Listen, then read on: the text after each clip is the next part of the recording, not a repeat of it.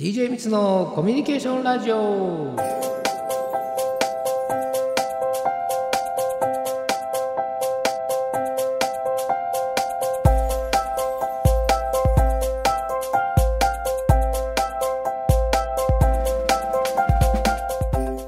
みつのコミュニケーションラジオ。第3シーズンの第6回目最終回を迎えることとなりました。本日もこちらの方をお呼びしております。コミュニケーションアドバイザーの DJ みつさんです。どうもこんにちは。DJ みつです。今日もよろしくお願いします。はいお願いします。本日はどのようなお話聞かせていただけるんでしょうか？えー、そうですね。あの一応第3シーズンの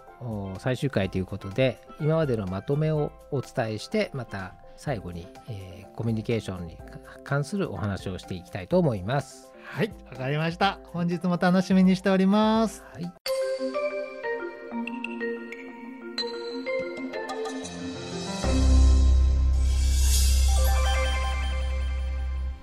はい、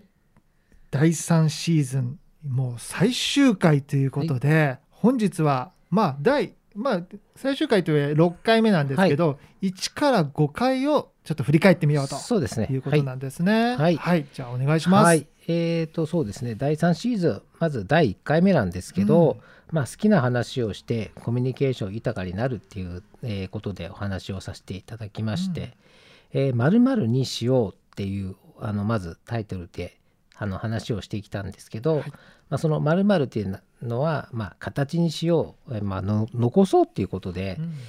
えー、コミュニケーションやはり不足の人っていうのはやっぱり一番はあの経験不足、うん、まあ、場数を踏んでないっていうか、うん、そういったことも考えられていく考えられるんですね。はい、うん、でやはりそのコミュニケーションを豊かにしていくには好きな話をまず、えー、していきましょうっていうことですね。はい、であの僕が当時ハマっていたあのテレビドラマの話をして、うん、まああの社内でもあんまりこうプレゼントがするそのドラマの内容なんですけどプレゼント化するんですけどなかなかうまく話すことができなくてコミュニケーションがちょっと取りづらいっていうんで困ってるんですけど、うん、まああのチェーン店とか、ラーメンとか、あの中華料理のチェーン店をあの食べ歩きするのがすごく好きな子で、でその話を友達にするとすごく熱量があるんで饒舌になっていくんですね。であなでその友達曰くその全然コミュニケーションとか下手じゃないよっていう話を受けてでその好きなことをですねあのまあ食べ歩きの話をポッドキャストで上げていくんですけど、うん、まあその話し方というのがまあ朴突な感じではあるんですけど、まあ、熱量があるもんですから好きなことなんで、うん、まあ読者というかあのリスナーを引きつけていくんですね。うん、でいろいろなファンをこう獲得していくっていう話をそういうドラマがあったんですけど、うん、まずその好きなことをまず見つけて、うん、えー、話していくっていうことが、まあ、自然な話し方につながっていったり、うん、そういったあの熱量を持って話すのでやっぱり相手を引きつけることができるんですね。うん。まあ、そういったあのことをあの形に残していこうっていうのはまあそういった自分なりに、えー、話したことをまあ録音なりなんなりして、うん、でそれをあのまあ場数というか経験をしていけとあの本当にその何て言うのかな話し方のコツみたいなものを獲得できるんじゃないかということで、えー、まずそういった好きな話をしてコミュニケーション豊かになるということで第1回目はお伝えしました。はい、で第2回目なんですけど、うん自分の特徴を知ろうという題名でお話をしていきました。うん、まあ相手に自分のことを知ってもらうように、まあ、具体的に話をしていきましょうと。まあ、映画が好きならどういったジャンルの映画が好きなとか好きな俳優さんとか、うん、どういったその俳優さんの魅力を見つけたのかとかそういったことのなんか具体的な細かいことをね、えー、話していくと相手もあこの人は映画が好きなんだなとか、ああのこの人はこのタレあの俳優さん好きなんだなってなんかこうチョイスがいっぱいできでできてきて、相手もこの話しやすいきっかけが作れると思ってるんですね。はい、うん、でそういったことですね、まあ、自分の特徴を知ってもらおうと。そういうことで相手に話しやすい取っかかりを作ってもらう。うん。をっていう話をさせてもらいました。はい。で第3回目なんですけど、はい。コミュニケーションにもゴールを持とうという話をしました。まあコミュニケーションにはなんか似つかわないかもしれないんですけどまああのゴールを持つことで相手をよく知ろうという気持ちというか意識になって、えーなんかより多くの情報を得ようとするう意識に変わると思うんですね。うん。やはりよく言われるのはあの朝活っていうのをよくサラリーマンさんとか OL さんがやっててでその、まあ、限られた時間の中でうん。あの出社前に15分とか30分でうん。でなんかこう英会話やったりとか、うん。あの話し方のあのまあそれこそね訓練ですとか、あの具体的にそのどっかのカフェに集まって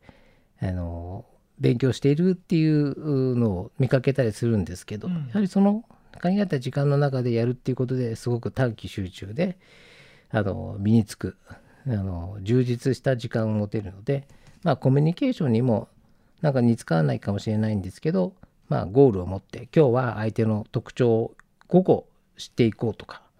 うん、相手の好きなことをまず一つ知ろうとか。そういったことをあの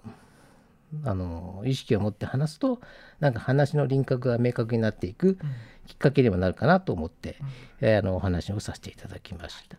で第4回目は